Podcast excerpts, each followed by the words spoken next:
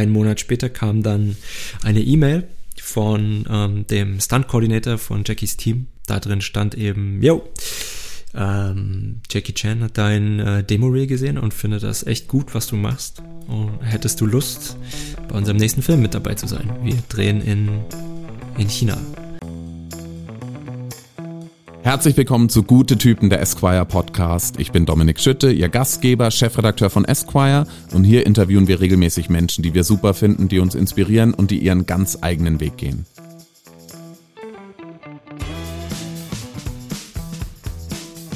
Heute zu Gast bei Gute Typen der Esquire Cast ist Max Huang. Wer ist Max Huang? Max Huang ist ein Schauspieler aus Nürnberg und das ist Full Disclosure meine alte Heimat. Weswegen es mich interessiert hat, wie Max Huang aus Nürnberg, 32 Jahre alt, plötzlich mitspielt im größten Hype-Movie derzeit, nämlich in Mortal Kombat.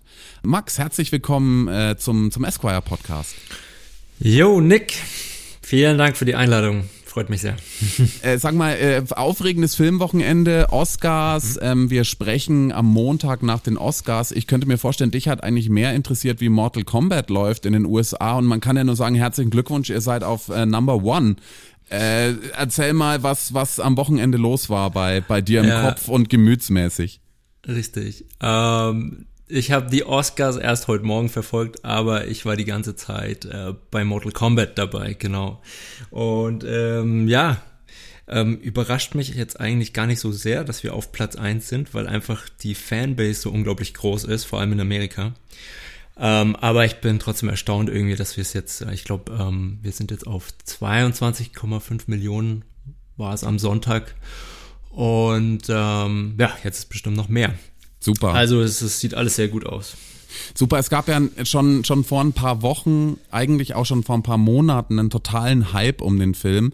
Der Hype begann eigentlich mit einem sogenannten ähm, Red Band Trailer, heißt es, glaube ich, richtig? Mhm. Also das sind, das sind Filmtrailer, die schon für die Altersfreigabe geschnitten sind, die später ein Film auch tatsächlich im Kino haben wird. Und ich glaube, genau. und was ich sehr, sehr lustig finde, ist Mortal Kombat ist auch deswegen sehr gehypt, weil es endlich mal richtig brutal und blutig zugehen wird, richtig? In der Verfilmung? Ja, doch, man kann schon sagen, dass es wirklich zur Sache geht. Also, also ich will ähm, nichts spoilern, ich habe eine Szene geguckt, ähm, mhm. du hast ja so einen Hut auf und dieser Hut zerteilt jemanden in zwei Hälften, sagen wir es so. Und ähm, äh, wir wollen, wie gesagt, nicht spoilern, aber ich finde das schon sehr lustig, in was für einen, in was für einen Sog auch du als als junger Mann und Schauspieler da reingezogen worden bist. Also ich würde mit dir gerne besprechen, wie man aus der Nürnberger Nordstadt ähm, äh, irgendwie nach Australien fliegt, dort Mortal Kombat dreht. Und vielleicht magst du mal ein bisschen was von dir erzählen, damit wir die Leute abholen, denen, denen Max Huang noch kein Begriff ist. Ja, es war auf jeden Fall ein langer und sehr interessanter Weg bis hierher, ähm, von Nürnberg nach Hollywood, kann man sagen. Ähm, ja, also kurz und knapp, ich bin aufgewachsen, äh, geboren und aufgewachsen hier in Nürnberg. Ähm, mein Vater kommt ursprünglich aus, äh, ist in Indonesien geboren, ist aber Chinese und ist mit 18 nach Deutschland gekommen, hat hier angefangen Musik zu studieren in Berlin und hat meine Mutter kennengelernt dort. Ähm, und genau, meine Mutter ist aus Deutschland, das heißt, ich bin halb deutsch, halb chinesischer Abstammung. Ähm, bin dann, wie gesagt, hier aufgewachsen und zur Schule gegangen. Und ähm, ja, war auch, ähm, was jetzt vielleicht mit Mortal Kombat nicht so Hand in Hand geht, auf, auf einer Waldorfschule und wurde ganz brav dort erzogen. Ähm, Hast du dann deinen Namen gekämpft, anstatt ihn zu tanzen? Oder sind das alles nur blöde Vorteile ja, von. Auf jeden Fall. Also ich glaube, äh, wir haben ja dieses Fach, was sich Eurythmie nennt. Und ähm, da war ich, glaube ich, nicht so der Liebling der Lehrerin. Denn ich habe wirklich ich habe, glaube ich, immer, ich war schon so ein, so ein, so ein Kasper, so ein Zappel-Philipp kann man es vielleicht nennen. Äh, und habe halt immer in den Pausen und wann ich konnte einfach Martial Arts trainiert und ähm, Eurythmie war so ähm, etwas, was ich ja äh, nicht wirklich über mich ergehen lassen wollte. Deswegen habe ich dann irgendwie immer ein paar Moves ausgepackt damals schon und ich glaube, das fand sie dann nicht so witzig, meine Lehrerin, aber. Zwecks ja. der Gewaltfreiheit, oder? Die, die glaube ich, auch Teil des, des, ähm, der Schulidee ist, oder? Ja, also es ist halt so ein sehr eigenes Konzept, ja, würde ich ja, mal sagen. Ja. Aber wie und wann kamen denn die Martial Arts in dein Leben? Hat es dir dein Papa mitgegeben oder war das dein eigenes Ding? Du sagst ja, dein Papa ist Musiker, mhm. also ähm, sehr, sehr künstlerisch beflissen, aber ähm, äh, sprang der auch mal mit gestreckten Beinen ähm, äh, durch, durch die Wohnung? Oder, ist, oder war das sein eigenes Ding, die Martial Arts? Ähm, also das hast du gerade ganz richtig erwähnt. Ähm, genau, ich bin halt in einer Musikerfamilie aufgewachsen und ähm, bei uns das Einzige, was es gab, war eben Musik. Also ich bin als kleiner Junge irgendwie unter dem Flügel eingeschlafen, wenn mein Papa halt Klavier gespielt hat. Und meine Mom ist halt ist eine Sängerin und äh, Dozentin für Gesang. Äh, von daher, ja, war es immer nur Musik eigentlich in unserem Haus. Und ähm, mein Vater hat mich aber dann sehr früh ähm, irgendwie ähm, mit äh, Martial Arts Filmen in Kontakt gebracht und ich dürfte die dann so ganz heimlich gucken. Ich glaube, meine Mama hat das nicht so mitbekommen. und äh, ja, genau, da waren halt äh, die ersten Filme dabei mit äh, vor allem Bruce Lee, Bruce Lee und äh, später dann auch Jackie Chan. Und alles andere habe ich dann später selber entdeckt, dass es dann noch Jet Li gibt und und so weiter. Und äh, das war eigentlich der Anreiz. Also ich glaube, in mir ist da irgendwie so ein Funken äh, hochgeschlagen. Das hat einfach Klick gemacht und ähm, ich habe wirklich halt so das gefunden, für was ich ja eigentlich Feuer und Flamme bin, für, für das, was ich lebe. Und ähm, das ist so einmal Film und Kino und auf der anderen Seite eben ganz klar Martial Arts und Kampfkünste. Und ähm, diese Kombination, das ist das, was ich mache und das ist das, was, ähm, was ich auch jetzt in Mortal Kombat zeigen durfte. Genau, weil, ja. Mit welchem Karate-Kid bist du aufgewachsen? Es ist ziemlich, du bist ziemlich genau an der Generationsgrenze. Bist du mit Mr. Miyagi und Ralph Macchio aufgewachsen oder bist du aufgewachsen äh, mit Jackie Chan und mit, ich glaube, Jaden Smith ist es, ne? Ja. Nee, also ähm, Jackie Chan und Jaden Smith, der neue Karate-Film, der kam ja erst äh, viel später, 2010. Ähm, das war tatsächlich mein Einstieg dann wirklich in die Filmbranche mit dem Film. Aber ähm, nee, ich bin aufgewachsen, muss ich ganz ehrlich sagen. Also ich habe die amerikanischen Martial Arts Filme nie gesehen, bis vor, keine Ahnung, wirklich ein paar Jahren erst, weil ich nur auf dieses Hongkong Martial Arts Kino abgefahren bin und da wirklich alles gesammelt habe. Und damals gab es ja noch VHS, dann hat man dann abends irgendwie einen Videorekorder aufgenommen und nächsten Morgen hat man sich das dann angeguckt. Ähm, und ähm, welches Band war am abgenudelsten? Welchen Film hast du am häufigsten gesehen? Boah. Ähm, das waren bestimmt einige, einige Jackie Chan Filme dabei. Also so, ähm, ja, äh, ich weiß noch immer nach der Schule nach Hause gekommen, schön was zum Essen gemacht und dann sofort vor den Fernseher und aber auch so in Zeitlupe, ne? Und hin und zurück und wieder geguckt. Oh. Also es äh, war ja so, dass ich das nicht ähm, nur genossen habe, sondern ich habe es ja wirklich studiert und das Ganze immer auseinandergenommen. Also vor allem die Kampfszenen. Und dann ähm, später kamen dann so ein paar ähm, Dokumentationen raus, von Jackie Chan gibt es eine, ähm, äh, einen Film, der heißt äh, Jackie Chan My Stunts. Da in, dem, in dieser Doku erklärt er praktisch, wie das Ganze aufgebaut ist und funktioniert und was die ganzen Elemente eben sind, ähm, die man dafür braucht, um so, ein, so einen Actionfilm zu machen. Und das habe ich, das war halt meine Bibel. Ich bin dann sofort rausgegangen und habe die ganzen Sachen geübt und schon so irgendwie fanatischer kleiner Junge irgendwie. Und habe dann auch schon ganz früh mit acht oder so Drehbücher geschrieben und ähm, Filme gedreht mit so einem großen Videorekorder von meinem Papa. Und dann weiß ich noch, mit elf Jahren habe ich dann angefangen, das erste Mal wirklich Kampfkunst zu, zu lernen in der, in der äh, Schule und das war dann äh, äh Wing Chun. Das habe ich dann so für ein Jahr gemacht. Bin dann gleich darauf in eine andere Kung-Fu-Schule übergegangen und habe dann so richtig losgelegt mit Wettkämpfen und ja, so in, in Deutschland und auch in Europa so ziemlich viele erste Plätze und so gemacht. Und bin dann nach, nach China, also um das professionell zu studieren, sogar an der, an der Uni in Shanghai. Hattest du da jemanden, hattest du so einen Lehrmeister, einen, einen Trainer oder eine Trainerin oder hattest du irgendjemand, wenn du, weißt du, wenn du, wenn du, wenn jetzt eine Filmpremiere richtig toll und glamourös stattfinden könnte und dann steht mhm. da jemand im Publikum und du entdeckst diesen Menschen, dem du so zunicken würdest. Also gibt so einen, gibt so jemanden, den du, dem du da richtig viel verdankst? Also ich glaube, da haben ganz viele Menschen dazu beigetragen, dass ich da bin, wo ich jetzt bin. Ähm, unter anderem klar auch meine, meine Trainer und Meister. Also ich hatte nicht immer nur einen äh, Meister, sondern ich hatte immer verschiedene, weil ähm, ich mich halt in verschiedenen äh, Stilen und so weitergebildet habe.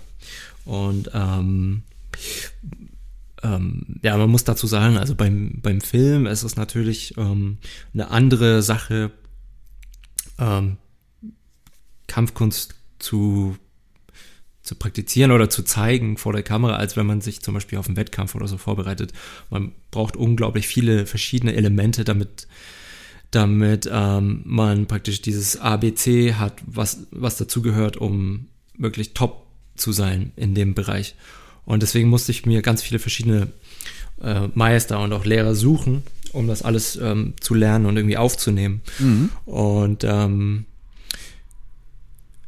ich würde sagen, also der größte Meister ist natürlich äh, Mr. Jackie Chan, weil, ähm, weil er mich sozusagen mehr oder weniger entdeckt hat und unter seine Fittiche genommen hat und mir, also ich kann sagen, dass alles, was ich über Film und und Action und Martial Arts Kino gelernt habe, das habe ich eigentlich von ihm gelernt, deswegen habe ich ihm am meisten zu verdanken. Und, genau, ähm, also ja. das ist das ist eine das ist eine das ist eine geradezu unglaubliche Geschichte. Also du sagst ja gerade Jackie Chan, dein großes Vorbild, ähm, die Bänder wahrscheinlich am abgenudelsten von seinen Filmen. Und ähm, gut 20 Jahre später bist du Member seines Stunt-Teams. Ähm, das heißt, du arbeitest auch eng mit Jackie Chan zusammen und erzähl bitte mal, wie es dazu kam. Ja, also das war auch ein ziemlich langer Weg, muss ich sagen. Ähm, ich glaube fünf oder sechs Mal. Ähm, also jedes Mal, wenn er in Deutschland war, habe ich versucht, ihn zu treffen, schon als kleiner Junge.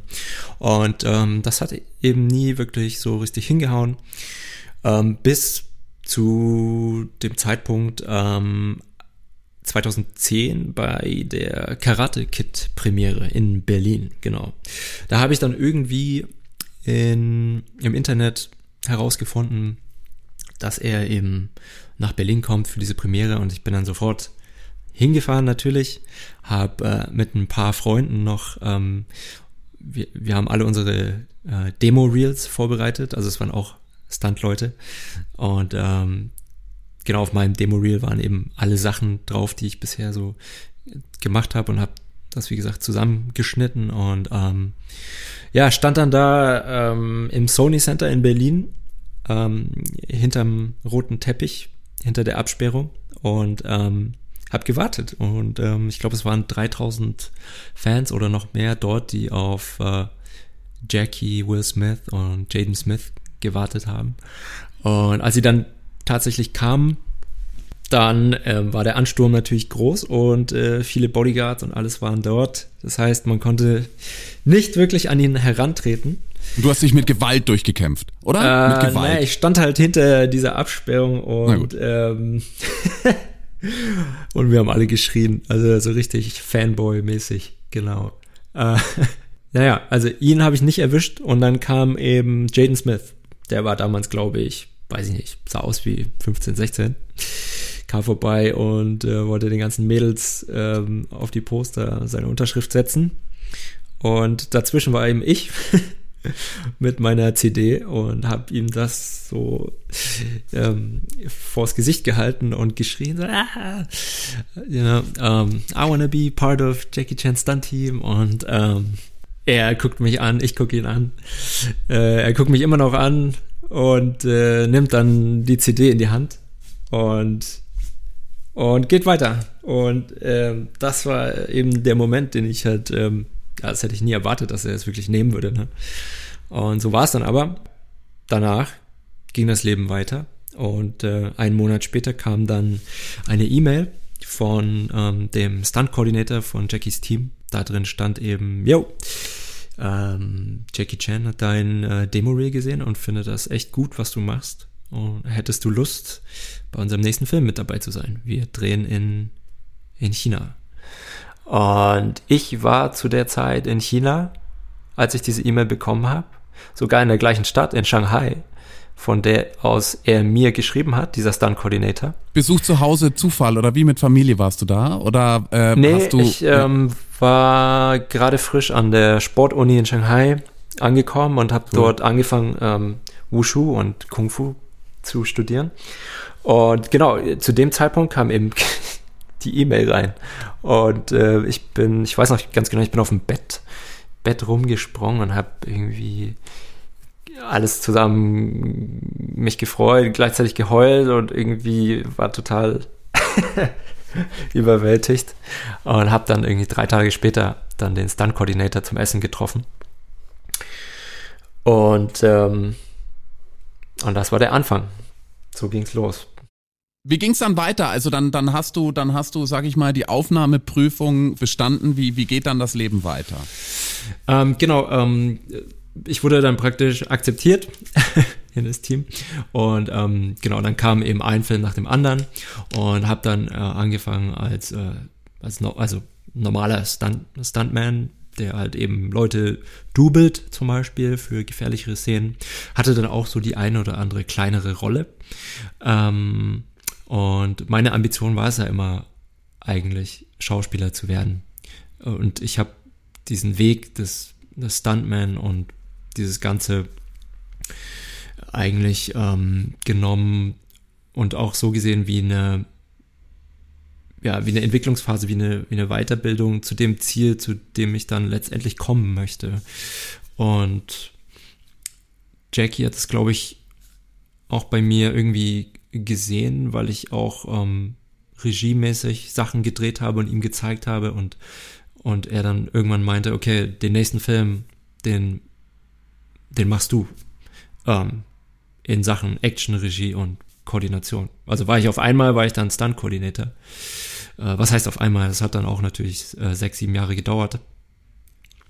Welcher ähm, Film war das für, für Fans oder, oder auch für Martial Arts Interessierte, die, die sich das mal angucken wollen, deine Arbeit? Also der erste Film, wo ich wirklich, äh, ich sag mal, Chef war für die ganze Truppe, war ähm, Bleeding Steel, heißt der Film. Und ähm, zum Beispiel bei äh, The Foreigner, der ist, glaube ich, ähm, in, in Deutschland auch ganz bekannt. Da war ich dann Assistant Stunt Coordinator. Also da so in dem Zeitraum 2016, glaube ich, hat das alles angefangen, wo ich dann ja. wirklich äh, mehr Verantwortung übernehmen dürfte und ähm, ja, dann da richtig losgelegt habe. Und äh, in mir hat's immer gekribbelt, so, okay, ich will aber doch eigentlich vor die Kamera, ich will vor die Kamera und, ähm, und musste mich irgendwann entscheiden, ähm, weil es ist ganz klar, wenn man vor allem mit Martial Arts und Sport zu tun hat, gibt es natürlich eine bestimmte Altersgrenze, wo man dann irgendwann sagt, okay, jetzt bist du halt ähm, zu alt, ja. Ja, aber die scheint ja Jackie Chan sehr erfolgreich zu äh, missachten, oder? Diese Altersgrenze. Dein das Mentor. Stimmt, das stimmt, der ist immer noch dabei, ja. Oder Mr. Miyagi, ich meine. Ja.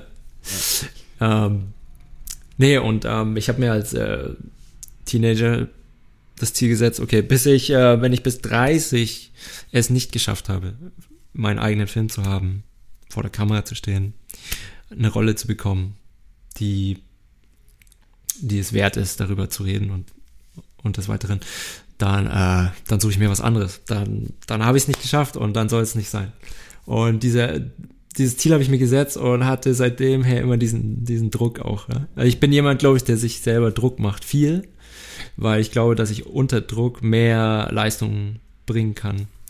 Ähm, und, und ja, man muss wirklich sagen, genau bevor ich äh, oder nach, kurz nachdem ich 30 geworden bin, hat das dann wirklich mit Mortal Kombat geklappt. Also zu dem Zeitpunkt habe ich dann wirklich die Rolle bekommen und es war halt für mich so ein äh, ja so ein wie soll man sagen Beweis äh, oder ähm, Zuspruch dafür, dass ich durchgehalten habe, würde ich jetzt mal sagen. Und ja, ähm, war schon ein geiles Gefühl. Genau, also plötzlich standest du am Set äh, des größten Martial Arts Films ähm, mindestens äh, äh diesen Jahres. Ja. Ähm, äh, Traum geht in Erfüllung, jetzt heißt es Chance nutzen. Mhm. Ähm, Magst du ein bisschen was erzählen, weil ich, weil mich auch sehr interessiert, wie das mit dem Ensemble war. Also vielleicht für Leute, die jetzt nicht so auf Martial Arts stehen, geschweige denn auf Videospiele. Mortal Kombat ist ein legendäres Videospiel-Franchise. Ich weiß gar nicht genau, wie viele Teile es schon gibt. Ich glaube elf oder so. Ja. Ähm, also ja. fast jedes Jahr erscheint ähm, ein Mortal Kombat Spiel. Die Geschichte ist wahnsinnig kompliziert, aber auch ein bisschen aber auch vielleicht jetzt nicht allentscheidend, sagen wir es mal so.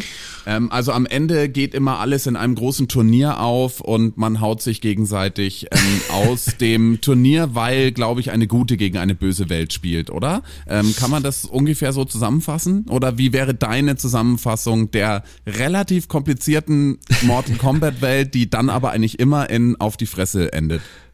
Äh, ich glaube, das Ganze hat sehr unkompliziert angefangen mit ein paar Charakteren und ist jetzt irgendwie ausgeartet in verschiedene Realms, also Welten sozusagen und Timelines, äh, wo man zurück äh, in die Vergangenheit reisen kann und Charaktere zurückholen kann, die schon längst gestorben sind. Und ähm, es ist äh, ziemlich kompliziert geworden. Ähm, aber ja, ich glaube, du hast es ganz gut zusammengefasst. Es geht, wie gesagt, um Mortal Kombat, dieses Turnier, wo die ähm, verschiedensten Kämpfer dieser Realms, also dieser Reiche, eben aufeinandertreffen und ähm, ja, wer zehnmal hintereinander das Turnier gewinnt, der hat praktisch die Macht über alle Realms und ähm, meistens, also in, in den davorigen Filmen war es eben auch so, dass das äh, neunte Turnier von ähm, den Bösewichtern sozusagen äh, gewonnen wurde. Und dann geht es jetzt eben um das Final Turnier. Und ähm, das ist so ungefähr die grobe Geschichte. Wobei man sagen muss, bei dem neuen Film ist es, äh, ist die Story et etwas, etwas anders. Ähm, da haben wir uns weniger an dem, an dem alten Film orientiert. Aber ja, man findet natürlich die, die Strukturen immer wieder. Ähm, wie, wie ist das dann eigentlich beim Casting für Mortal Kombat? Irgendwie wahrscheinlich wollen Hunderte, wenn nicht Tausende äh, Martial Arts äh, Künstler und Schauspieler und Athleten und Schauspielerinnen möchten gerne diese Rollen haben. Also wie hast du dich da im wahrsten Sinne des Wortes durchgeprügelt oder wie lief das? Ja, ähm, als ich das erste Mal von dem Film erfahren habe, war das glaube ich auch online, habe ich das gelesen und dann hatte ich schon ein paar Kontakte in Australien, habe gefragt, ey, sag mal, gibt's da irgendwo Casting oder ich will unbedingt in diesen in diesem Film mitspielen und ähm, da kam erstmal nichts. Okay, und ähm, ich, ich war ja davor ähm, die ganze Zeit noch auf der, auf der Schauspielschule in London, habe da mein Diplom gemacht und dann wirklich den Mut gefasst und durch anderem auch okay, Props an meine Mom, weil die hat wirklich gesagt, ey, du musst jetzt nach Amerika gehen. Du bist jetzt in dem Alter, wo es perfekt ist. Geh dahin. Und ich habe mir dann ein Ticket gekauft und bin das erste Mal nach LA geflogen und kannte da eigentlich niemanden. Hab dann aber durch ein paar ähm, berufliche Kontakte ähm, einen Produzenten kenn kennengelernt und getroffen. Und der meinte erstmal so, hm, ja, du bist halt äh, mixed und ich weiß nicht, ob das so der richtige Markt für dich ist, hm, bla bla bla. Und ich meinte zu ihm, ey, nee, guck mal, pass mal auf, ich habe eine ganz klare Message. was, und ich habe ein ganz klares Ziel, wo ich hin möchte. Meine Message ist, den Spirit, den Geist von Martial Arts und von, von dem Martial Arts Kino wieder zu beleben und, und dieses Gefühl, was man früher hatte, wenn man zum Beispiel Bruce Lee gesehen hat, wieder vor die, ähm, auf die Leinwand zu bringen. Also mir ist es nicht wichtig, einfach nur Action zu machen und Unterhaltung, sondern auch diese gewisse Philosophie und die wirkliche Essenz von Martial Arts ähm, mit den Leuten zu teilen über das Medium Film und ähm, habe ihm das eben so verklickert mehr oder weniger und ähm, der hat dann halt nach einer Minute sein Handy hervorgezückt und und ähm, einen der berühmtesten Regisseure aus Hollywood angerufen. Zwei Stunden später saß ich bei ihm im Haus, habe mit ihm Abend gegessen. Und der hat mich dann angeschaut. Darfst meinte, du Namen nennen? Ich nenne jetzt besser keinen Namen. Schade. ja. Aber er meinte dann, hm, I think you can make it. Und äh, hat mich dann an ein Management weiter empfohlen.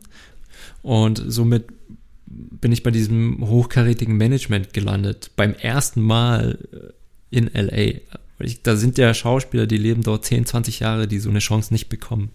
Und ja, das war einfach wieder ein, ein Segen, muss ich ganz klar sagen. Und dann kamen eben verschiedene Castings rein, für die sie mich vorgeschlagen haben. Unter anderem auch äh, Shang-Chi, der Marvel-Film, der jetzt bald im Kino läuft. Dafür habe ich äh, mich beworben. Das hat leider nicht geklappt. Aber ähm, dann habe ich eben die Audition gemacht für Mortal Kombat. Und mir war ganz bewusst, okay, das ist wirklich einmalig. Also ich habe mich drei Tage lang hingesetzt, um dieses Casting-Video aufzunehmen. Das macht man ja normalerweise an, an einem Tag oder so. Aber ich habe mir wirklich, ich habe es immer wieder und immer wieder und versucht zu, zu perfektionieren, weil ich mir gesagt habe, ey, das, das ist das Projekt, wo ich dabei sein muss. Und naja, dann habe ich das weggeschickt und dann war die Resonanz erstmal so, uns gefällt, aber wir haben, glaube ich, schon den richtigen Schauspieler. Und ja, ich war natürlich am Boden zerstört. Man bekommt immer sehr viele Absagen beim Film als Schauspieler. Und das war wieder eine der Absagen. Aber nichtsdestotrotz, ich war dann in Peking zu der Zeit. Meine, meine Freundin hat mich verlassen. Ich wollte Schauspieler werden. Ich war in einem Stunt-Business festgehangen, wollte das nicht mehr machen. Und ich wusste einfach nicht mehr, wohin.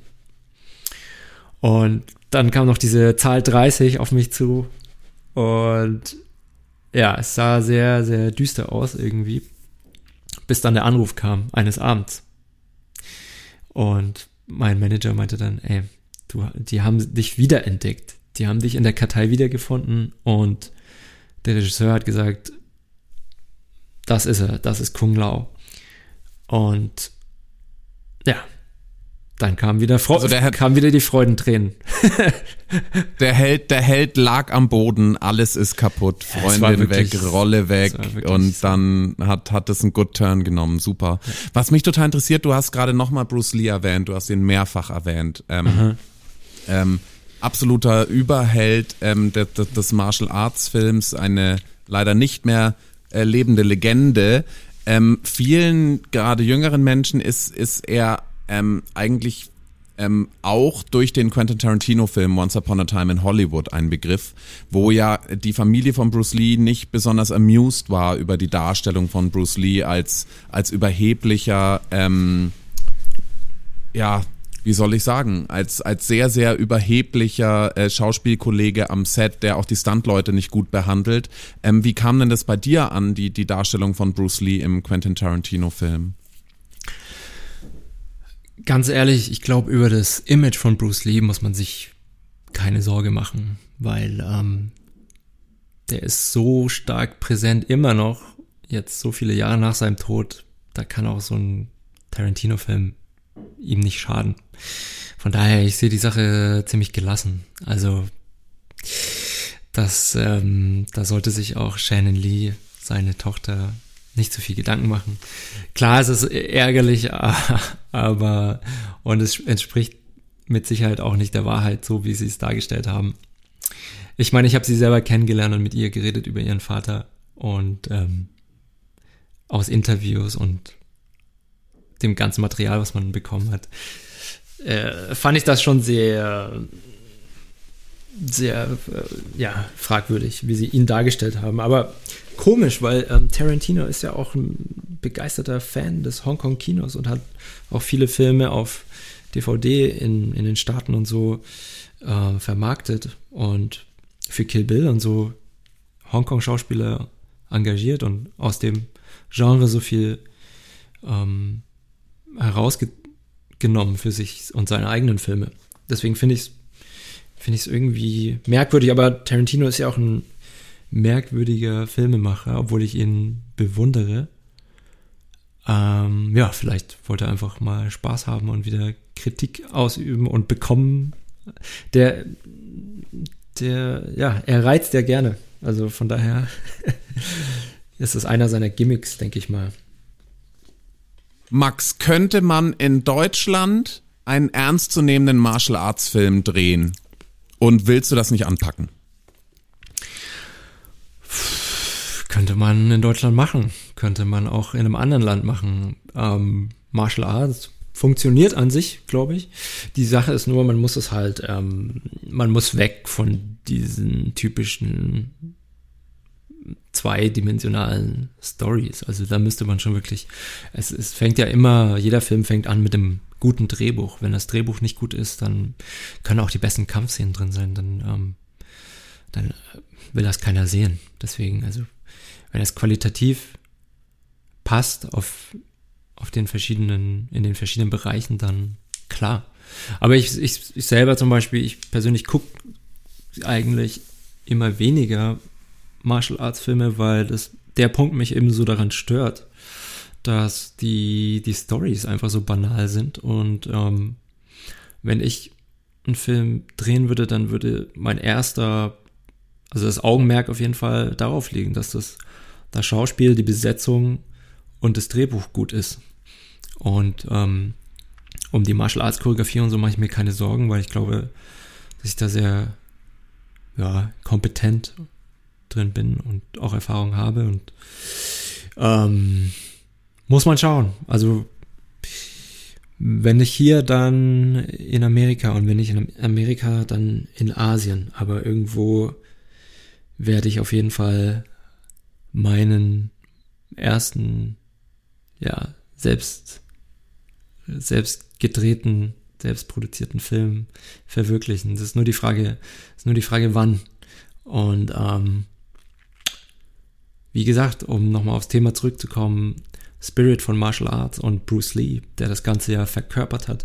Ich glaube, der Grund, warum er heute eben noch so relevant ist, ist, weil ähm, er auf der Leinwand und auch durch seine Philosophie einfach zeitlos ist. Es gibt es gibt ähm, Gestalten, die kommen und die gehen und ähm, man behält die einfach nicht in Erinnerung, weil sie nicht prägnant genug sind. Aber bei ihm ist es so, dass er sein ganzes Wesen und auch sein Denken und seine Philosophie auf die Leinwand gebracht hat und auch in seinen Büchern verpackt hat. So stark, dass es alluniversell ist. Also ähm, es ist immer zeitgenössisch und es wird auch immer so bleiben. Und und ja, er, er hat einfach diesen den Moment zelebriert. Also er hat ja auch ein kurzes Leben geführt, aber in diesem kurzen Leben wirklich alles an vitalen, an, an, alles an Lebensenergie heraus gezogen, was er, was er nur konnte. Und, ähm, und das sieht man auf der Leinwand. Und diese Energie spürt man. Deswegen, mein Anspruch ist es auch, wenn man, wenn man einen Film dreht oder eine Szene dreht, dass man wirklich in dem Moment ist und die Zuschauer auch in diesen Moment reingezogen werden und sich darin verlieren deswegen, ich glaube, ist auch ein starker Grund, warum man oft darüber spricht, ah, warum sind Kampfszenen so schnell geschnitten oder so, so verwackelt gedreht oder man erkennt nichts. Das liegt meiner Meinung nach daran, weil man den Moment zerschnitten hat. Man hat den Moment zerstört. Man hat den nicht richtig eingefangen. Und ich glaube, das ist so ein Stilmittel, was ich sehr gerne benutze, ist einfach die Kamera ruhen zu lassen und den Schauspieler tun zu lassen. Ne? Und und ähm, das ist etwas, was man heutzutage nicht mehr oft sieht. Ich, es hängt auch damit zusammen, weil die Schauspieler an sich die, die Kunst, also das physische, Kampfkunst nicht so beherrschen, also die meisten nicht. Und da sehe ich halt den mein, Schnitt als ich, Rettung brauchen. Da ne? sehe ich halt meine Nische, dass ich da reinpasse, dass ich das verkörpern kann und eben nicht diese Special Effects, schnelle Schnitte, das alles nicht brauche, sondern wirklich da bin, präsent bin, die Rolle verkörper und aber auch physisch äh, halt etwas darbiete. Und das ist auch der Anspruch. Von daher, ja. Was ja auch so super ist, ist, ähm, dass es jetzt so ein großes Franchise gibt, so ein erfolgreicher Film, mhm. ähm, der ähm, vor allem auch so einen diversen Cast hat, ja, was man gar nicht, was man gar nicht denken sollte oder vielleicht viele Leute gar nicht denken bei einer Videospielverfilmung und vor allem auch wie viel das vielen Menschen bedeutet. Ähm, ihr, ihr seid auch als Cast unheimlich beseelt, habe ich den Eindruck davon, dass ihr auch einen kulturellen Auftrag habt. Ähm, also man merkt, dass irgendwie so zu so einem Team zusammengewachsen seid. Ähm, Gerade in Social Media ähm, unterstützt ihr euch alle gegenseitig und es ist halt ein ähm, unheimlich asiatisch geprägter Cast und plötzlich ähm, ist das die Nummer eins in Amerika. Ist das irgendwie was, was, was euch auch als, als Schauspieler, als, als, ähm, als Künstler und als, als Martial Arts ähm, People irgendwie gerade auch so ein bisschen rührt? Also ist das eine, ist das, ist das eine Erfahrung, die, die man, die man jetzt vielleicht von außen so ein bisschen unterschätzt, wie wichtig das auch in Sachen Asian Representation ist? Ja, also ich muss wirklich sagen, der Film kommt wirklich äh, zur genau richtigen Zeit. Ne? In, ähm, jetzt, äh, wo das äh, Thema Asian Hate, äh, Stop Asian Hate so, so stark behandelt wird in Amerika. Ich glaube, also mir sind in meinem Leben so viele Dinge passiert, dass ich angefangen habe, an Schicksal zu glauben. Und ähm, ich glaube, das ja, es ist wirklich, ähm, kommt jetzt äh, zur richtigen Zeit raus. Natürlich ist Mortal Kombat jetzt nicht die Lösung für alle Probleme. Klar, aber es gibt uns auf jeden Fall eine Plattform irgendwie, dass, ähm, dass Schauspieler mit asiatischem Hintergrund in Amerika oder außerhalb von Amerika eben auch scheinen können und ähm, beweisen können, was sie drauf haben. Und ähm, der Fakt, äh, dass, ähm, dass es nicht nur ein Schauspieler ist, sondern dass wir ein ganzes Ensemble sind an asiatischen Schauspielern. Das macht es halt so spannend, weil man hat ja die Filme gesehen, wo es den einen Asiaten gab, der irgendwie so exotisch ist und so und dann aber auch mit irgendwelchen typischen, also so stereotypisch abgebildet wird, teilweise oder sehr oft, sehr häufig.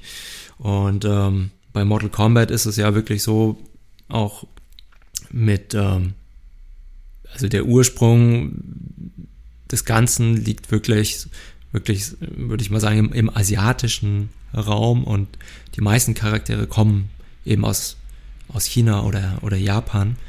Und ähm, ja, Props an Warner Brothers, dass sie auch wirklich, ich sag mal, den Mut hatten, das ähm, da grünes Licht zu geben, weil ich glaube, viele andere Studios in der Vergangenheit ähm, haben das eben nicht gemacht und dann hat man sehr oft Filme gesehen, ähm, wo man von Whitewashing geredet hat, wo man weiße Schauspieler besetzt hat für eigentlich asiatisch geschriebene Rollen.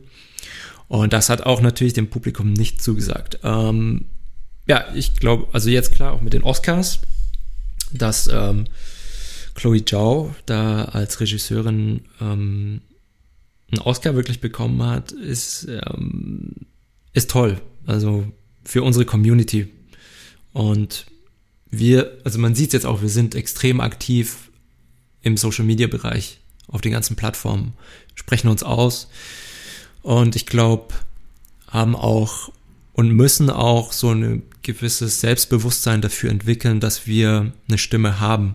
Weil gerade in Amerika sieht man oft die Diskussion zwischen Schwarz und Weiß, aber man sieht nicht, was dazwischen ist. Man sieht nicht die Mexikaner, man sieht nicht die Asiaten, man sieht die Minderheiten nicht im ähm, Mainstream, in den Nachrichten oder so. Und das ist etwas, was jetzt zur Aussprache kommt. Und ja, ich bin, ich bin auch irgendwie ähm, natürlich gerührt, aber auch stolz, irgendwie Teil dieser Bewegung sein zu dürfen und das Ganze mit vorantreiben, vorantreiben zu dürfen. Deswegen ist es äh, eine ganz tolle Sache, die jetzt da gerade passiert. Es ist natürlich, man muss sagen, traurig auf der einen Seite, was man eben sieht oder gesehen hat in den Nachrichten, dass ältere Menschen oder Asiaten angegriffen werden, auf den Straßen, teilweise sogar ermordet werden.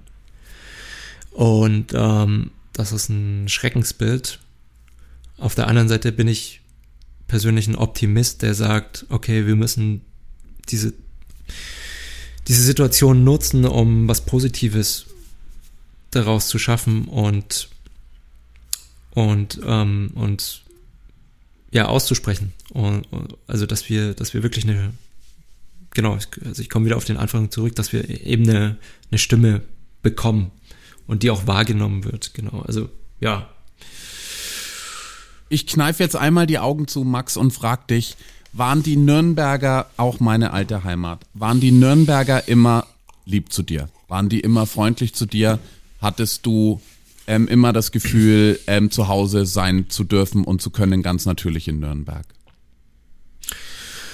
Ich würde sagen, zu, zu, zum Großteil ja. Also ich, ich, ich kann sagen, dass ich eigentlich überall, wo ich hingekommen bin und so immer sehr herzlich aufgenommen wurde und werde. Und ähm, es gibt halt Ausnahmen, die ist ja meistens so, dass dann schlechte Erfahrungen mehr prägen als gute Erfahrungen. Aber ich glaube, das hätte ich vielleicht auch in einem anderen Land erfahren. Also jetzt speziell da Deutschland irgendwas zu unterstellen, mh, hm, nee, glaube ich nicht. Ich glaube im Gegenteil, dass die Deutschen an sich sehr, sehr tolerant sind und dass wir, dass wir ein offenes Land sind, die äh, ein Land, was äh, andere Kulturen auch willkommen heißt und respektiert. Aber es gibt natürlich den einen oder anderen, der nicht so denkt und ähm, das gibt's in, in jedem Land und in jeder Kultur. Ich habe Rassismus in Deutschland erfahren, ich habe Rassismus aber auch in China erfahren. Und äh, in meinem Fall bin Weil ich halt, du der ähm, Deutsche bist, der, der irgendwie so einen, so einen starken Akzent der Muttersprache hat oder was in, war dann los? Ja, also in meinem Fall ist ähm, es ist halt so, wenn man äh, ein, ein, ein Mischling ist, ja, äh, zwei Nationen sozusagen in sich trägt, dann da ist man auf den ersten Blick irgendwie nirgendwo äh, zu Hause, weil man immer doch ein bisschen anders ist. Ne? Gibt's ein Wort für dich dort, also für, für Menschen wie dich? Äh, für Menschen wie mich.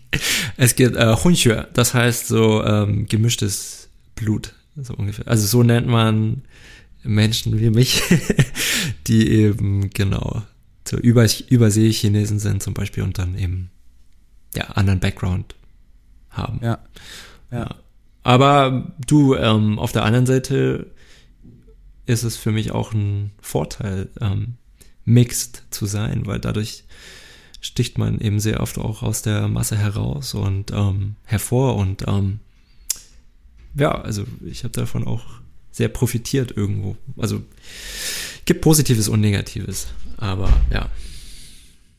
Wie ist dein Chinesisch inzwischen und welchen Dialekt sprichst du? Weil ich glaube, es sind ja sehr unterschiedliche Dialekte. Ja, es ne? gibt ja un unglaublich viele äh, Dialekte, aber ähm, ähm, Mandarin ist ja das Hochdeutsch sozusagen in China und ähm, ja, ich habe Mandarin gelernt. Ähm, ja, wie ist mein Mandarin? Ähm, keine Ahnung, ich will jetzt nicht angeben, aber ich will jetzt auch nicht. Äh, ähm, hm. Wie lernst du es denn? Sagen wir es mal so. Also wie, wie packst du das an? So mit Bubble oder oder oder ähm, äh, schaust du Filme? Also, also, du sagst ja, du sagst ja Martial Arts technisch hast du Filme analysiert bis in bis in den kleinsten hm. Frame. Ja. Ähm, wie machst du das mit der Sprache? Ich habe, ähm, also mein Papa hat mir ein bisschen was beigebracht. Ähm, und ich habe dann auch eine chinesische Schule äh, einmal die Woche besucht ähm, in Deutschland, als ich äh, ja so 15, 16 war, glaube ich. Ähm, also ich hatte da schon so ein paar Grundkenntnisse auf jeden Fall. Und wie gesagt, ich war ja dann in der Uni in Shanghai, wo ich ähm, Martial Arts studiert habe und gleichzeitig aber auch Chinesisch-Kurs belegt habe. Also die beiden Fächer in Kombination. Und ähm, das hat natürlich sehr geholfen. Man muss dazu sagen, die Grammatik und so in, in, im Chinesischen ist eigentlich gar nicht so schwer, weil man zum Beispiel die Konjugation gar nicht hat in den Zeiten, was man im Deutschen ja hat. Ähm, das fällt zum Beispiel schon mal weg. Und die Schriftzeichen sind halt das Schwierige. Ähm, Aber auch so schön, oder? Ja, auf, ja, klar, es ist ähm, Kalligrafie ist, ist Kunst, klar. Ähm, ich, aber ich, ich habe das meiste wirklich entweder bei der Arbeit ähm, am, am, am Filmset mitgenommen und eben auf der, auf der Straße und, und mit meinen Freunden und Kollegen halt im alltäglichen Leben. Und da lernt man wirklich die Dinge, die man zum einen braucht und ähm, ja, eben, eben, eben nicht so dieses Steife, was man vielleicht an der, an der Uni lernen muss. Ich bin, ich muss, ich bin halt auch kein so typischer Fall von, also ich kann jetzt schlecht zwei, drei Stunden schlecht äh, da sitzen in der Klasse und irgendwie der Lehrer redet was und ich muss die ganze Zeit zuhören. Ich, ja, ich muss aktiv sein, irgendwie Interaktion mit den Leuten haben und dann, dann in diesem Austausch für mich äh, lerne ich am meisten.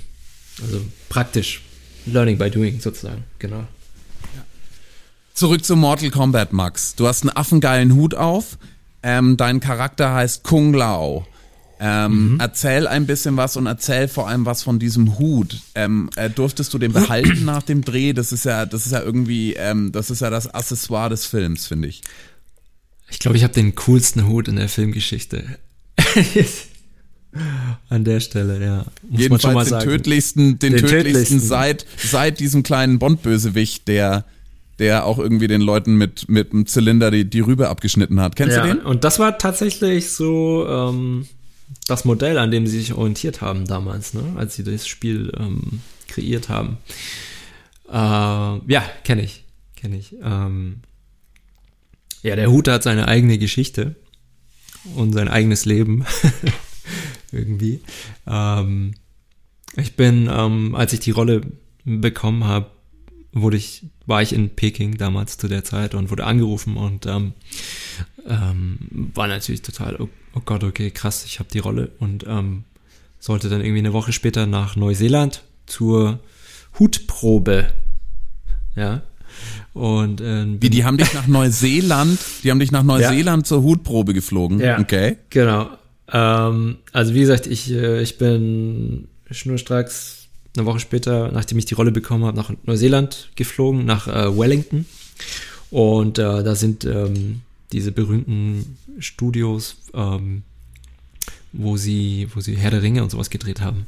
Also diese. Ah, diese Waiter. diese Waiter-Studios genau, sind genau. das. Genau. Mhm.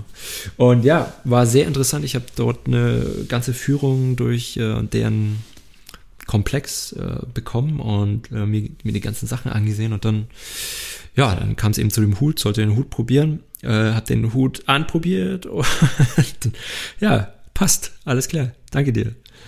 Äh, und ich so, okay, und jetzt soll ich wieder nach Hause fliegen oder was? Äh, ja, passt. also es waren, glaube ich, so 20 Minuten oder so, die wir da verbracht haben und den Hut getestet haben und dann war die Sache fertig, war es erledigt. Wie, aber es sind die, diesen Hut gibt's doch bestimmt in 20-facher Ausführung, oder? Äh, soweit ich weiß, hatten wir zehn verschiedene Hüte am Set. Die hatten auch unterschiedliches Gewicht und ähm, und äh, aus, Aussehen. Ähm, also es gab Versionen, wo die, wo diese, da kamen so Zacken dann raus an den Seiten. Ähm, und äh, ja, ähm, das war auch sehr notwendig, weil wir, also diese ganzen Action-Szenen, die wir gedreht haben, haben es eben gefordert, dass, dass wir ab und zu Hüte haben, die einfach leichter sind als dieser Originalhut. Also der war schon, der war schon echt schwer und mit dem hat es sich auch unglaublich, ähm, habe ich mich unglaublich schwierig getan zu performen, weil ähm, die ganzen Moves, die ich mir ausgedacht habe oder übernommen habe aus dem Spiel, die, das sind solche Dinger wie irgendwie in der Luft sich zweimal drehen und dann noch ein Kick, Kick hinterher. Oder das, das ging halt einfach nicht mit diesem Hut. Und als ich trainiert habe auf die Rolle, für die Rolle, ähm, habe ich mir selber einen Hut aus, ähm, aus, ähm, wie sagen wir so, aus Pappe ausgeschnitten. Pappmaché? Ja, ja, genau, und habe hab halt damit trainiert, aber mir war später erst bewusst, okay, okay, ähm, so sieht's wirklich aus. Also einige Sachen klappen gar nicht mit dem echten Hut. Und am Schluss war es dann eine Kombination aus ähm, CG und dem, dem echten Hut, wo wir dann, ich hatte dann so einen blauen Kreis, einfach den ich geworfen habe zum Beispiel. Ja, so haben wir die Sache gelöst. Das war sehr spannend. Der ist ein bisschen wie der, wie der Schild von, von Captain America, ne? Ja, so auch wie du, den, wie du das Ding einsetzt, ne? Haben viele gesagt, ja, genau. Ja, der, der, der böse Bruder vom, vom Schild von Captain America. bist du eigentlich in dieser Saga? Bist du eigentlich, du bist ja auf der Seite der Guten, ne? Yes. Mhm. Du, und du hattest, und Kung Lao hat sich, glaube ich, so ein bisschen zurückgezogen und er will gar nichts, er will, er will gar nicht mehr so viel mit dieser Kampfwelt zu tun haben, aber um mit, ähm, äh, um mit Al Pacino zu sprechen, they pull you back in, oder? ja, also Kung Lao ist ein ganz eigener Charakter, so wie ich ähm, erfahren habe. Ähm, und es gibt auch verschiedene ähm, Variationen, also in, in jeder Ausführung des Spiels ähm, ist er entweder eher der ruhige, stille Shaolin-Mönch, der, der sehr, wie gesagt, zurückgezogen lebt und ähm, für den Frieden steht. Aber es gibt auch den Cocky Kung Lao, der sehr viel Sprüche klopft und auch so ein bisschen Neid schiebt auf äh, seinen Cousin Liu Kang. Und ähm, gibt, gibt eben diese zwei groben Ausführungen. Und ich habe versucht eigentlich so ja, so irgendwie die goldene Mitte zu treffen eigentlich, weil, ähm, weil ich glaube, dass Kung Lao einmal aus dem Grund so eine gewisse, also etwas eingebildet ist, weil er einfach so gut ist, weil er einfach wirklich was kann. Ne? Und er hält sich für den besten Kämpfer. Ähm, auf der anderen Seite ist er sehr liebevoll im Umgang mit seinem Cousin Liu Kang und würde ihn auch immer beschützen und immer für, äh, für ihn stehen. Und die beiden bilden so, ein, so einen sehr guten Ausgleich, also wie Yin und Yang, so eine Balance. Ähm, Liu Kang eher der ruhigere, Kung Lao eher der so Badass. Du warst auch mal im Shaolin-Tempel, oder? Und hast da trainiert, oder? Ich war dort äh, zweimal sogar das erste Mal mit meiner Großmutter, die äh, hatten wir eine zweiwöchige Reise nach China geplant und das war auch das erste Mal, dass ich in China war, äh, eben in den Shaolin-Tempel und ähm, das zweite Mal war ich dann ein paar Monate dort. Äh, mir hat gestern erst jemand ähm, auf Facebook, der mit mir, ähm, das war nämlich so eine Gruppenreise, das erste Mal, mir hat jemand auf Facebook geschrieben, ey, sag mal, waren wir nicht zusammen 2004 in Shaolin? Und ich habe gesehen, du bist bei Mortal Kombat. Bist du das wirklich? Hat mir dann noch so ein Foto geschickt von uns damals und ich so, ja, ja, that's me. Ja. Wie war das, die, wie war dieser mehrmonatige Aufenthalt? Wie muss man sich das vorstellen? Hast, um, du, da, ähm. hast du da auch nachts gepennt im Kloster und so? Ja, also, ähm, die, die Stadt um den Shaolin-Tempel herum heißt äh, Dongfeng. Und man muss sich das so vorstellen, es gibt hunderte von Kung-Fu-Schulen dort also eine neben der anderen. Ich glaube, die größte hat inzwischen 30.000 Schüler oder so. Und ähm, in der Schule, in der ich war, das war eine relativ kleine, da gab es nur 50 Schüler. Die war auf so einem kleinen Berg gelegen, so richtig idyllisch. Und es war von morgens bis abends Training. Aber ich habe es richtig genossen, weil es sowas in Deutschland einfach nicht gab. Und ähm, ich glaube, ich war mit 15 dort oder 16. Ähm, und wir haben auf so Holzbrettern geschlafen. Das waren so ähm, kennst du diese mehrstöckigen Kinderbetter, aber Kinderbette? Stockbetten, Betten? ja. Genau, Stockbetten, aber, ähm, aber halt aus, also einfach nur Holz und, und eine kleine Decke drüber und das war's. Also Schön abhärten oder? Ja, ja, es war schon, war schon heftig ja. und ähm, morgens um sechs ähm, wurde man geweckt und musste erstmal eine Stunde zum Joggen. Äh, und dann ähm, gab es Frühstück, das war so ein Reisbrei, dann Mittagessen auch sehr karg, nach Mittagessen wieder Training, dann Abendessen und nach dem Abendessen nochmal eine Stunde Training. Und wir haben auch so auf so einem Sandfeld trainiert. Also es gab keine Halle, sondern es war einfach so, so ein abgenutztes Feld, wo überall Staub dann aufgequollen oh, ist. Oh, aber schön Verbrennungen und Staub im, in der Wunde, oder? Ja, war okay. Also, ähm, okay, es war, es war halt was anderes. Ich nicht kommen, alles war, klar. Ja, pf, du, da war, die Toiletten waren zum Beispiel auch so echt so ein Plumpsklo neben dem anderen ohne, ohne ähm, Mauer oder irgendwas dazwischen. Und danach Donnerbalken. hat, glaube ich, einmal am Tag einer mit so einem Riesenschlauch so pff, das Ganze so weggespült. Also, und daneben war gleich die Kantine. Also es war echt schon, war schon was Eigenes. Haben da auch Frauen mit trainiert oder war das eine reine Jungsnummer dann deine deine Nee, das war ähm, so eine Jungs, wie so ein Internat für Jungs und ja.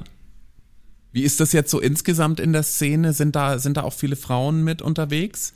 Ähm, weil in Mortal Kombat sind ja auch Frauen, ähm, die mitspielen. Also jetzt ja nicht so, dass das irgendwie eine reine Jungsnummer wäre.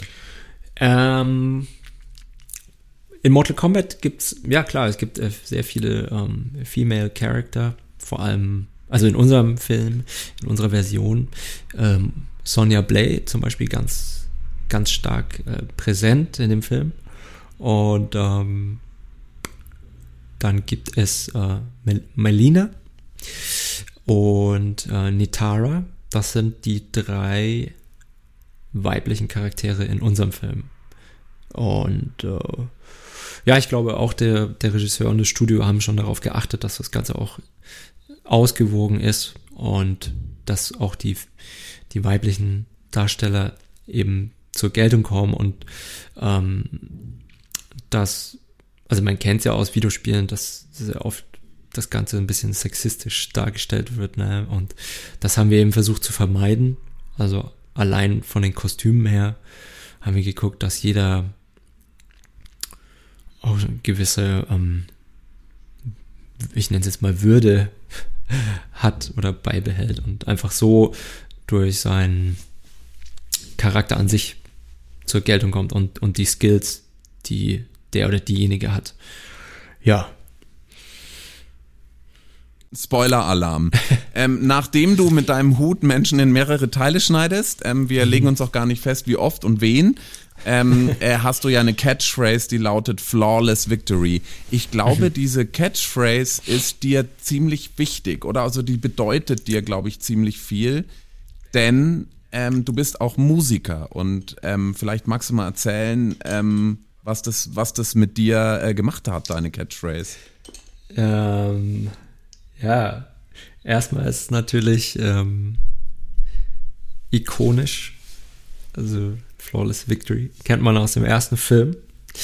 Aber ähm, ja, also für mich war es natürlich auch eine Ehre, ähm, genau diesen Satz halt sagen zu dürfen. Und ich, ich, so wie die Reaktionen bis jetzt waren, hat es auch äh, den meisten gefallen. Ähm, und ähm, ja, du hast richtig gesagt. Also ich habe immer schon Musik gemacht. Ich hatte auch meine Band ähm, über, über längere Jahre hinweg, wo ich gesungen habe und von meiner Mom eben die Gesangsausbildung noch bekommen habe. Und habe aber jetzt seit Ewigkeiten nicht mehr professionell Musik gemacht und habe mir gedacht, okay, ich, also in mir war schon irgendwie was, was drin, was ich auch rauslassen wollte. Ähm, ich glaube, es hat damit zu tun, dass Mortal Kombat, wie, wie ich auch vorhin schon erwähnt habe, ich habe mir dieses Ziel gesetzt, dass ich mit 30 das und das erreichen will und, und das wirklich geklappt hat, hat mir auch so ein eine gewisse Erleichterung äh, gegeben. Dieses Gefühl von, okay, ähm, weil ich, weil ich halt immer sehr, sehr streng und hart mit mir umgegangen bin und okay.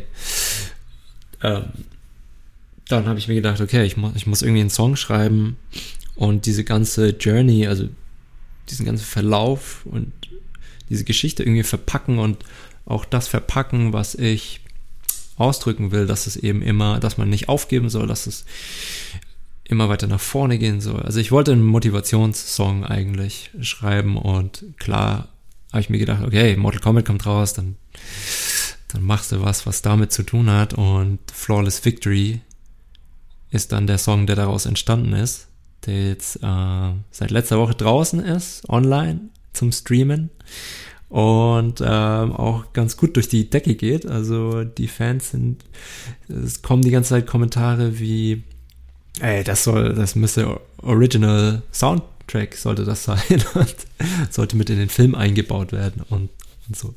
Also das Feedback ist schon sehr, sehr positiv. Von daher, ich bin happy und ja, wie gesagt, ich musste das einfach rauslassen aus meinem System, was ich da alles gefühlt habe über die Zeit und diesen gewissen positiven Druck nach vorne äh, marschieren zu wollen.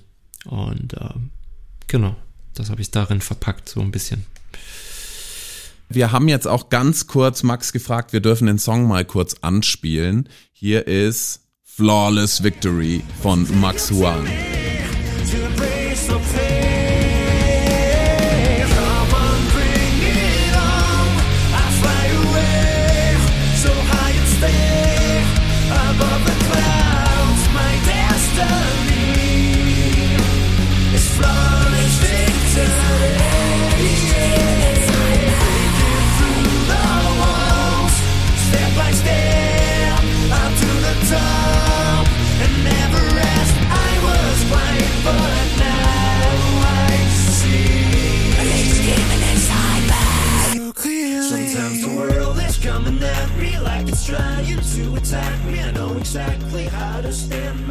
Wir sind ja auch ein Bildungspodcast, deswegen kommen wir zum Schluss und gib bitte ähm, unseren HörerInnen und den Esquire-Fans drei Martial Arts Filme, die man im Leben gesehen haben muss. Uh.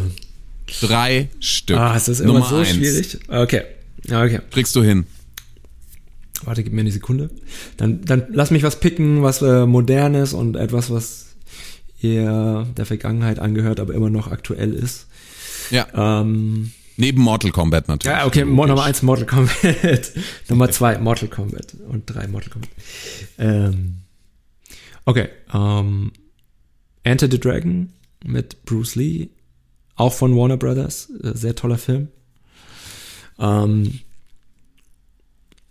verbindet sowohl so das westliche Filmmaking und die Qualität von Hollywood damals in den 70er Jahren, als auch eben dieses neue fernöstliche mit Bruce Lee. Sehr, sehr gut. Ich glaube, der hat den sehr guten deutschen Namen, der Mann mit der Todeskralle. Der Mann mit der Todeskralle, ja. Nummer zwei? Ähm, ich würde sagen Drunken Master 2 mit Jackie Chan, auch von ihm, äh, also Regie geführt, auch von ihm. Ähm, ja, extrem gut choreografierte Kampfszenen. Ich glaube, sie haben drei Monate für eine Kampfszene gedreht. Und daran merkt man halt einfach auch den Unterschied, zum Beispiel zu heute. Das kann, können die Studios sich gar nicht mehr leisten, so lange zu drehen. Heutzutage muss ein Film, selbst die ähm, Big-Budget-Dinger werden in 100 Tagen oder so abgedreht. Und wenn man sich drei Monate nur für eine Szene rausnimmt, das ist schon heftig. Deswegen. Wahnsinn. Das, Welche Szene ist das, wenn man den Film guckt? Ähm, ich glaube, das ist dieser Endkampf. Oder weiß man das sofort? Weil man nur dafür drei Monate gebraucht haben kann. Ich glaube, das ist der Endkampf, der Endfight in, der, in der, dieser Factory, in dieser äh, Fabrikhalle. Ja. ja. Nummer drei, die Martial Arts Filme, die man im Leben gesehen haben muss, von Max Wang. Ähm, ich wünschte, ich hätte meinen schon gemacht, dann könnte ich euch den vorschlagen. Ähm. Okay, lass mich überlegen.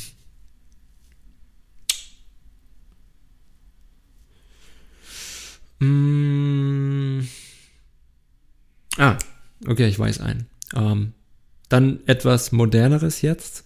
Nummer drei wäre für mich Killzone SPL, heißt er auf Deutsch. Ähm, das mit Donnie Yen in der Hauptrolle.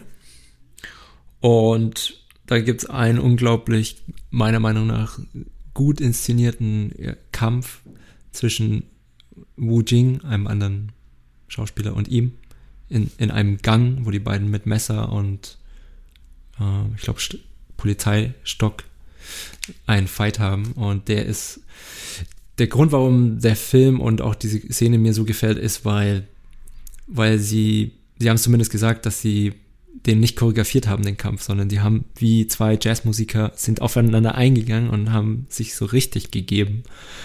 Und das sind, also man sieht da wirklich zwei Meister at work. Und das ist etwas, ja, was mich, was ich richtig gut finde. Deswegen, das wäre meine Nummer drei. Ja.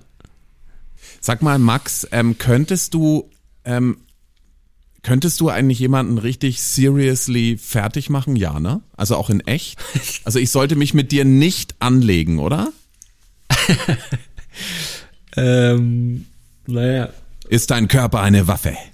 Mein Körper ist in Deutschland offiziell eine Waffe, ja. Ähm, offiziell, was heißt das? Weil so, du, weil du so viele, du, weil du so viele äh, Gürtel hast. Sobald du Kampfsport in Deutschland praktizierst, ähm, ja, giltst du sozusagen, gilt dein Körper sozusagen als, als Waffe. Also du musst, ähm, was, wie, wie heißt es bei Spider-Man, mit der großen Verantwortung, äh, mit der großen Macht kommt auch äh, große Verantwortung. Richtig, richtig. Ja, ähm, nee, also ich bin ein ganz friedlicher Mensch ähm, im Alltag und ich lasse meine Aggressionen wendern im, im Training raus. Ähm, aber ich glaube, es wäre jetzt ähm, untertrieben, wenn ich sagen würde, dass ich mich nicht verteidigen kann. Also. Das hast du schön ausgedrückt. es wäre untertrieben, wenn du sagst, du könntest dich nicht verteidigen. Hast du dich mal zwischen, zwischen einem Kumpel oder zwischen, zwischen, zwischen einer Freundin oder zwischen einem, zwischen einem Menschen und einem anderen Menschen gestellt in diesem Selbstbewusstsein, du kommst jetzt an mir eh nicht vorbei, probier's lieber gar nicht. Oh ja, schon sehr oft. Ja, ja. Ich meine, als ich noch ein bisschen jünger war, da habe ich es auch drauf angelegt, glaube ich. Da wollte ich schon mal so testen. So. Und ja, ich bin halt auch jemand, der, der so ähm, sehr direkt. Also wenn mir jemand nicht passt oder so, dann werde ich ihm das schon sagen. Deswegen, also als ich in meiner Jugend, da gab es schon einige Vorfälle, aber es war alles eigentlich harmlos, muss ich sagen. Alright, also Mortal Kombat Riesenerfolg. Ähm, wir sind sehr happy für dich. Es gibt auch hartnäckige Gerüchte bereits über Spin-offs, Fortsetzungen und so weiter. Weißt du da schon was? Also gibt es vielleicht einen Kung Lao Spin-off? Ich glaube, ich bin mit Schuld, äh, dass es diese Gerüchte gibt, weil ich glaube, ich das in einem Interview erwähnt habe, dass ich sehr gerne mit äh, Ludi Lin, ähm, dem Schauspieler, der Liu Kang spielt, ähm, gerne ein Spin-off hätte. Ähm, wir werden sehen, wir werden sehen. Die Zeit wird es uns verraten, aber ich bin da sehr zuversichtlich. Ähm, Box Office schaut sehr gut aus und ähm, warum nicht? Also das äh, so ein Spin-off mit den beiden Charakteren wäre interessant, weil es glaube ich eine der coolsten Geschichten ist aus dem ganzen und ähm, ich würde mich sehr darauf freuen, weil, weil ich, ähm, wenn es dazu kommen sollte, unglaublich viele Ideen habe, die ich gerne mit einbauen und ein, einfließen lassen würde. Ähm, wie zum Beispiel, was ich vorhin schon erwähnt habe, so ein, so ein Master-Shot, wo man wirklich mal nur den Schauspieler machen lässt und pure Kampfkunst so auch genießen kann vor der Kamera. Ähm, das wäre schon, das wäre schon ein Traumprojekt. Aber wir gucken mal. Ähm, wie gesagt, ich bin sehr zuversichtlich, dass da was gehen könnte. Wir drücken dir die Daumen, Max Wang aus Nürnberg in den Martial Arts Himmel und auf die Nummer eins in den amerikanischen Kinocharts. Man kann sich's eigentlich nicht ausdenken.